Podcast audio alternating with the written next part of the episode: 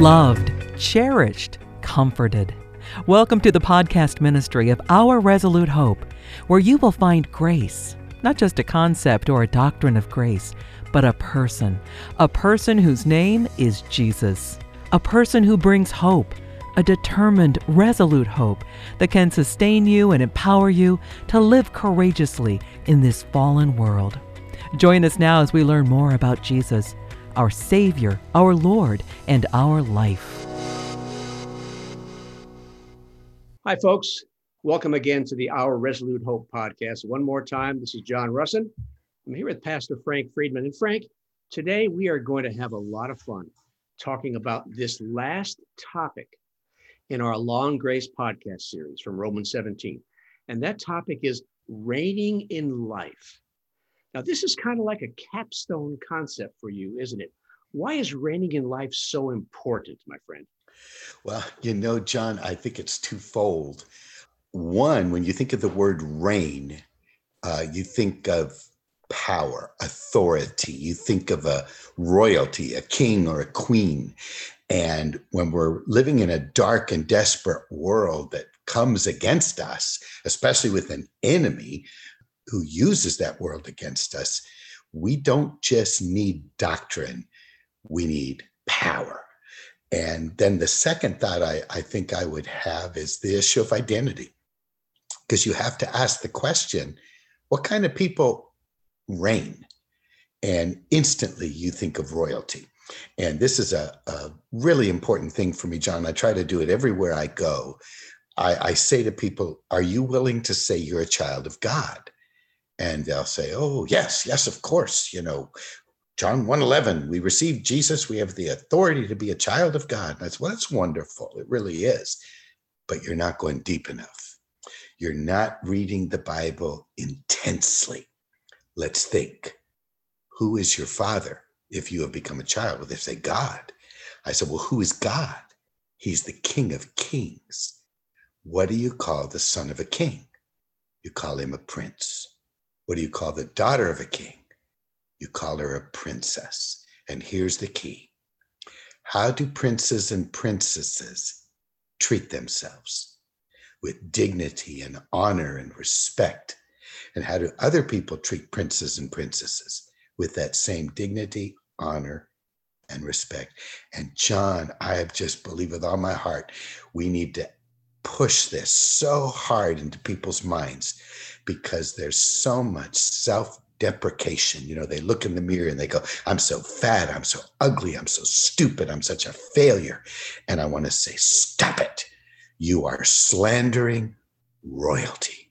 And so, yeah, it's a, it's a big buzz phrase for me. I believe if we could get this into people's minds, we would not only transform their lives, but they would then be used to transform other lives.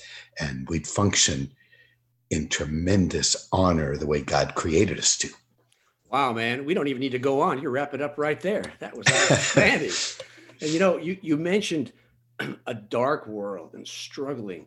And as we've walked through these past uh, podcasts on this topic, we've had a lot of really bad news. First, mm. you may recall we began with the principle of law, and it, frankly, my friend, it permeates and ruins everyone and everything.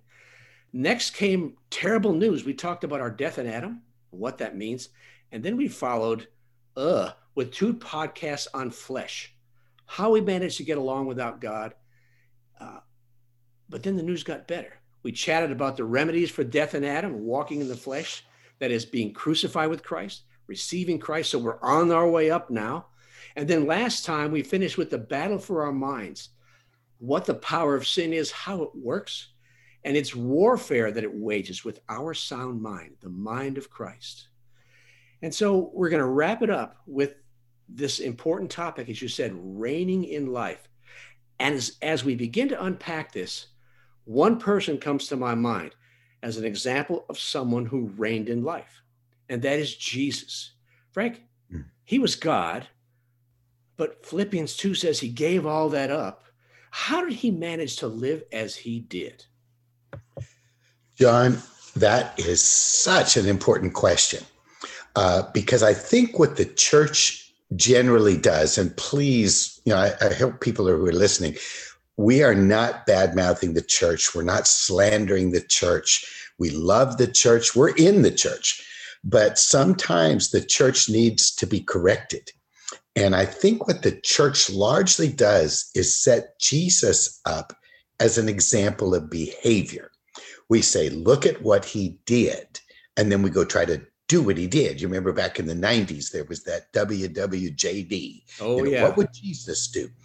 And we're really missing the point at that point. We need to see how he was able to do what he did.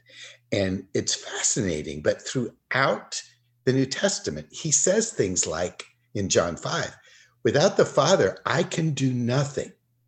I only judge as I hear. And he summed it up in, in John 14, you know, when he said, If you guys can't believe who I am from what I say, at least believe the works that I'm doing. And then he lowers this bombshell they are the works of the Father. And so, to answer that question, Jesus did what he did not because he was God. He had voluntarily chose to not use his deity, but to function as a man. We know that from Philippians 2. So when Jesus walked on the water, if you asked him who walked on the water, he would say, Well, I did, but the Father empowered me to do it. So if you say, Who fed the 5,000? Well, Jesus would say, The Father did it in me as I broke the bed and I broke the fish. And so this is the great uh, tension of the New Testament. And the Apostle Paul spelled it out. He said, I labored more than any other apostle. And then he quickly says, uh, It wasn't me, it was Christ. And so is it Paul or is it Christ? Yes. The answer is yes. Yeah. you know, this is an interesting observation. It brings to mind uh, a high school Sunday school class that my wife and I taught some years ago. And we were talking about this very topic. And I asked them a question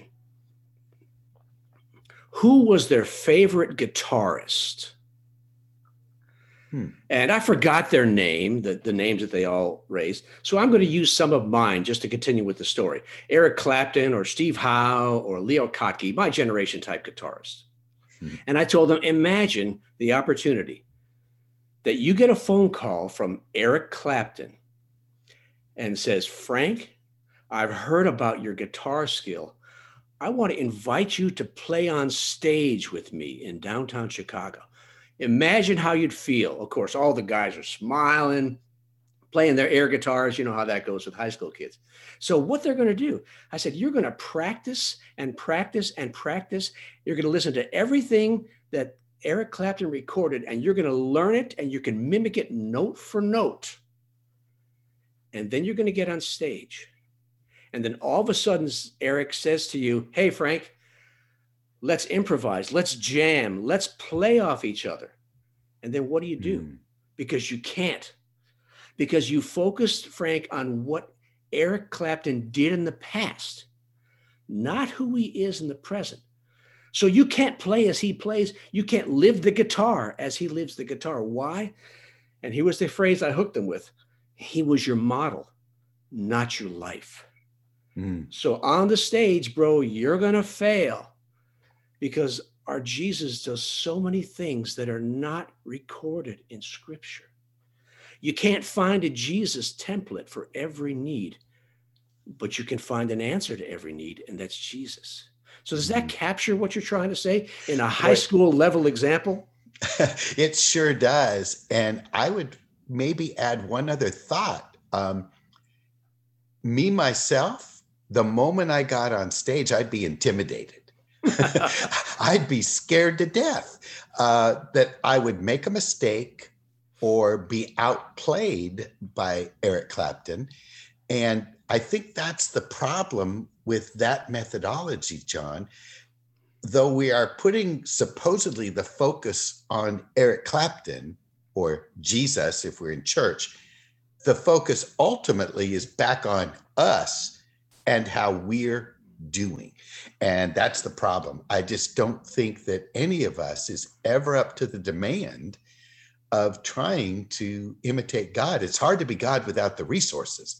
And that's what makes the new covenant so incredible. Uh, and that's the thought that Paul never got over was that in the new covenant, God came to live inside man. And you said it earlier, uh, and I love that you did. You mentioned that word life. I hear from Christians all the time, John Jesus is my Lord. Jesus is my Savior. Sometimes Jesus is my Lord and Savior. Right. But I hear very few people who understand the new covenant and will say, like Colossians 3 does, Christ is my life. And, and that's the missing uh, element of the new covenant presentation in most of church today. That's right. And Frank, if you had made it possible for, to unzip the zipper at the back of your neck and for Eric Clapton to climb inside of you, how would you have played? Mm. Beyond your wildest dreams. Mm-hmm. And that's exactly in a high school level way what Christ does for us when he takes up his residence in us he gives us the mind of Christ. This is cool because we now are able to think his thoughts, to choose as he chooses, to act as he would act.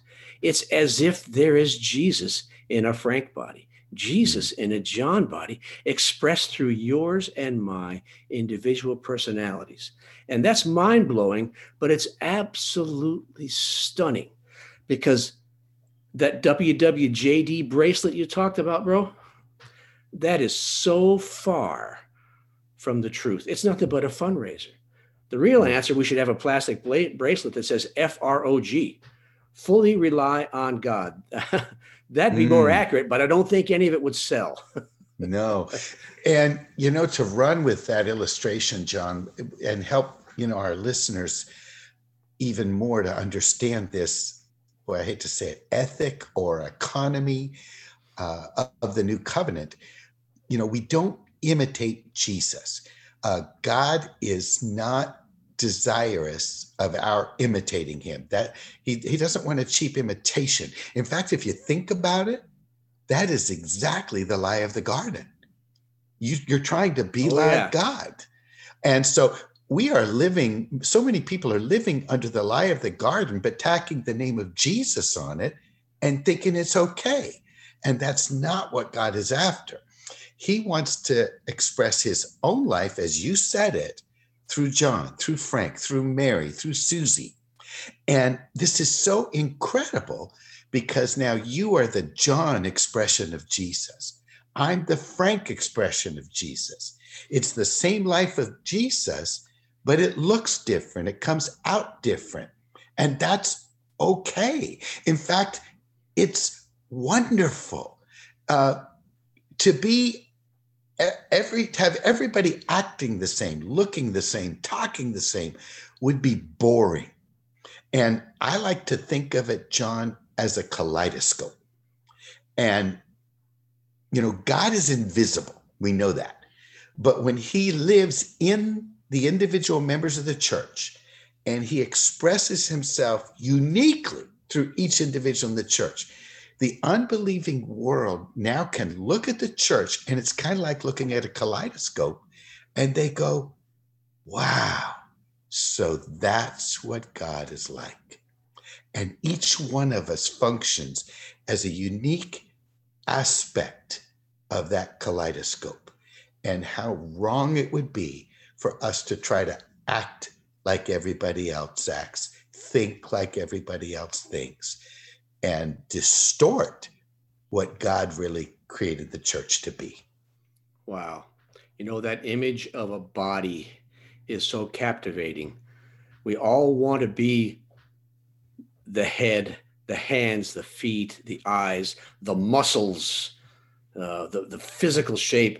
But you know, somebody has to be a kidney. And what happens if the kidney fails? you know, it's not glamorous, it's not pretty, but you know, getting back to your comment about uh, the composite, the kaleidoscope, the mosaic is the word I like to use. Mm. The mosaic of the body of Christ, each gift manifests itself to make a beautiful whole. I tell you, man, I want my kidney to work. I may not want it front and center on my forehead, but I want my kidney to work very well. Mm. Yeah, it's it, it's transformational, really, when you think about it, John. If I could steal an illustration from an old friend of mine who's now with the Lord, he he once said this, and I'll put it in modern language. If President Trump showed up at Grace Life Fellowship in Baton Rouge on Wednesday and cleaned the toilets, that would make the news on CNN, MSNBC, Fox, everybody, President Trump cleans toilets. Now, here's the question he asked Why would that make the news? Because cleaning toilets is such a big deal? No, it's because of who's doing it. And so, because we're children of God, because God is living in us, expressing himself through us, cleaning toilets becomes transformational. Uh, being the kidney becomes headline news. Um, you know, it's a it's Christ as life functioning through you as a custodian. It's Christ as life functioning through you as you change diapers.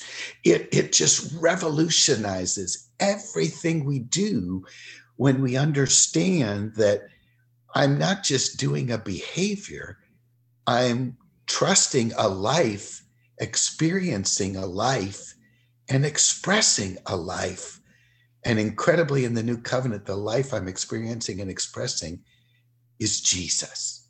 And man, it just begins to blow your mind if we could just think correctly about who we are and who is in us. It, it would transform everything we do. Yeah, instead of who we'd like to be and mm. how we'd like to change. Uh, you said something many years ago that has stuck with me, my friend. Uh, you said, What does the, cur- the church call a man who does his best, work hard, always there when the door's open, and he tries so much to be like God? The church calls him a man of God. And then you said this, and this is the hook that stuck with me. What does God call him? he calls him a rebel because not because he wants to be like God, but because he's denying the giftedness in him that God gave him and trying to be something that he isn't. You know, that has just stuck me and says, wow, worship is cleaning the toilets, worship is changing diapers, worship living the life of Christ, living as a king and a queen, a prince and a princess, means raking the leaves in the front yard. You know, that's that's a life-changing perspective that puts God into everything we do, doesn't it? Mm-hmm. Yes, it does. Yeah, it's he's a rebel because he's trying to be like God instead of living from God. And that's one of the buzzwords I use a lot now, John, is I try to shock people, as I know you do too, and it's not to be mean or anything like that, but it's to make people think. But one of the things I will often say to people in a conversation is, I don't live for God anymore. and then they look at you like you've popped a cork. And then I say, I live from Him because that's the only way to live for Him, uh, is for Him to express His own life in and through us. And that's really uh, what it's all about. In, in John 6:57 is probably one of the most profound verses in the New Testament. Unfortunately, it doesn't get a lot of press. But Jesus said these words I live out of or from the Father. And now you live out of or from me. You know, and this goes all the way back to Genesis, which I know you love to go to all the time. There were two trees. One is a trying tree, and one is a trusting tree. And it's time for the church to get out of the trying tree and get back to the trusting tree. I remember a friend of ours, Malcolm Smith, many years ago told us this story, my friend. When he first began to understand the new covenant, he told us that he left the ministry for some years mm-hmm. and did absolutely nothing. Waiting, resting, thinking, studying, processing. And what came out of that pause was a totally different man with a totally different ministry.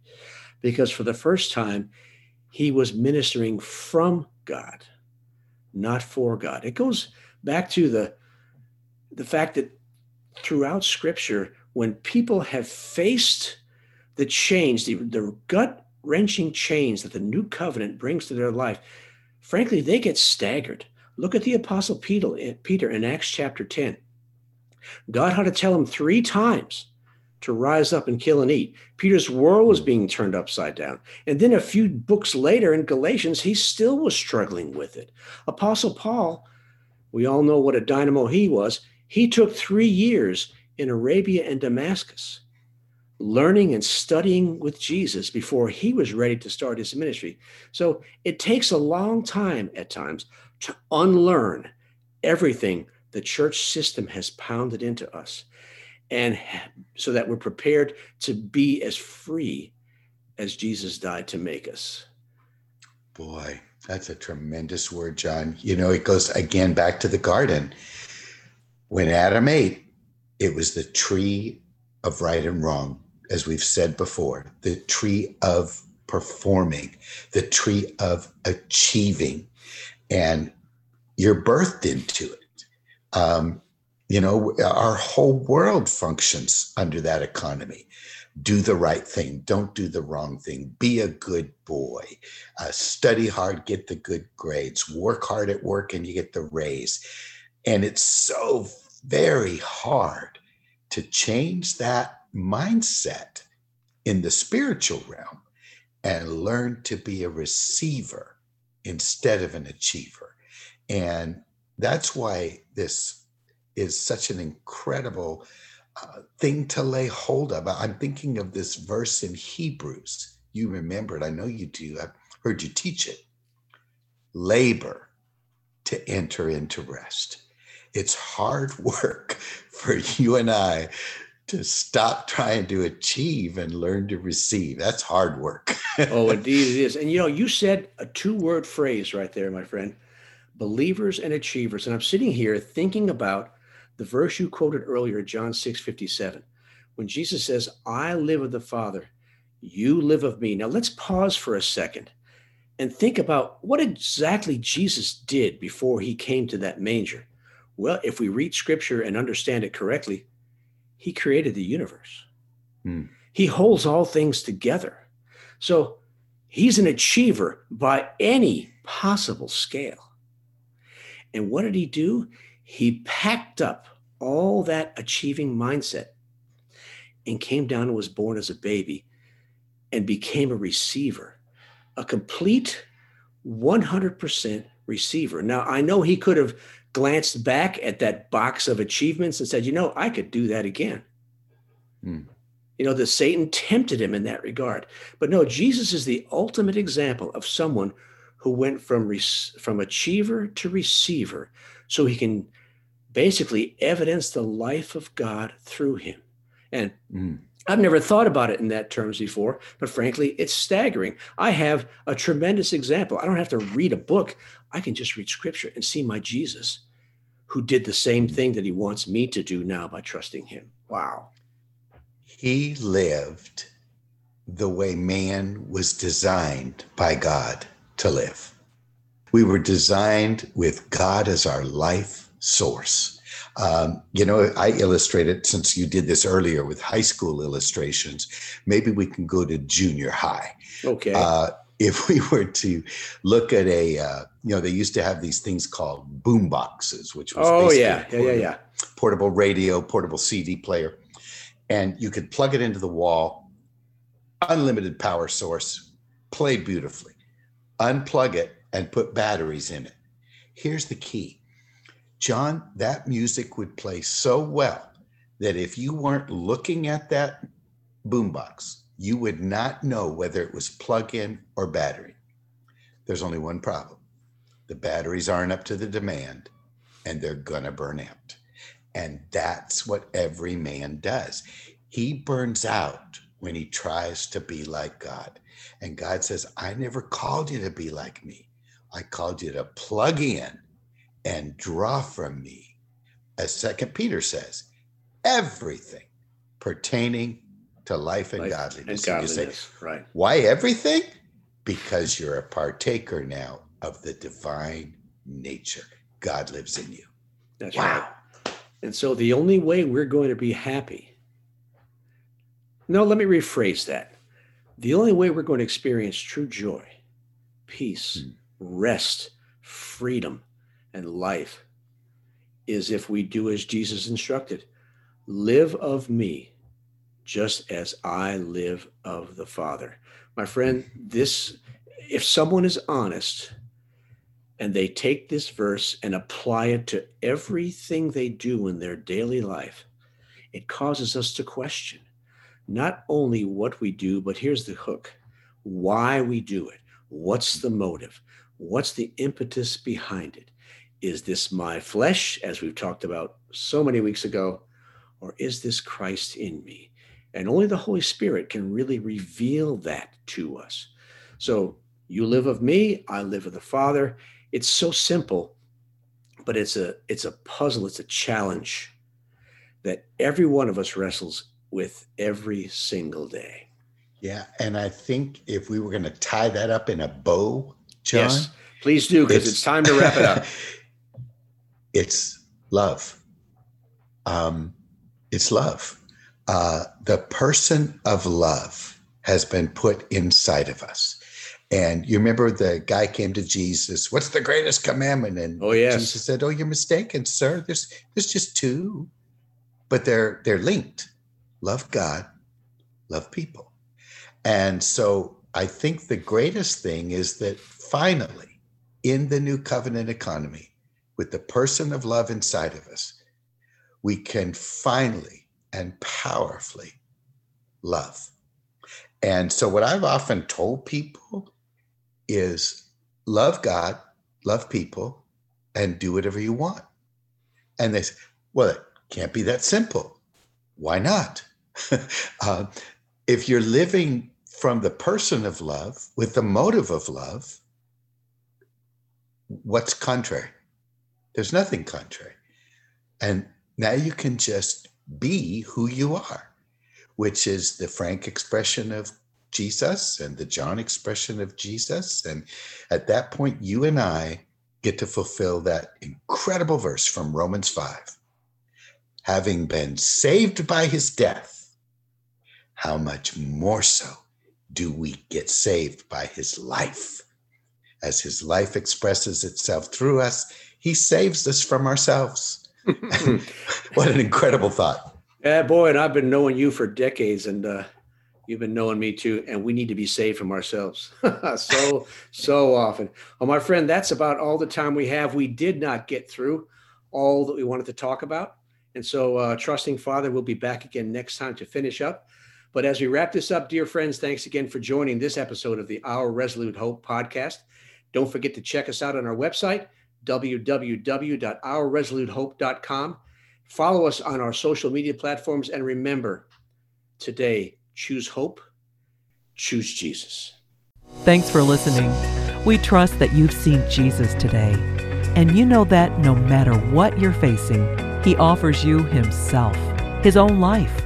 He wants to live His life with you, in you, and through you as you trust Him and walk by faith in this troubled world. You've been listening to Our Resolute Hope podcast. For more information, find us online at ourresolutehope.com and check out our social media channels under the name Our Resolute Hope.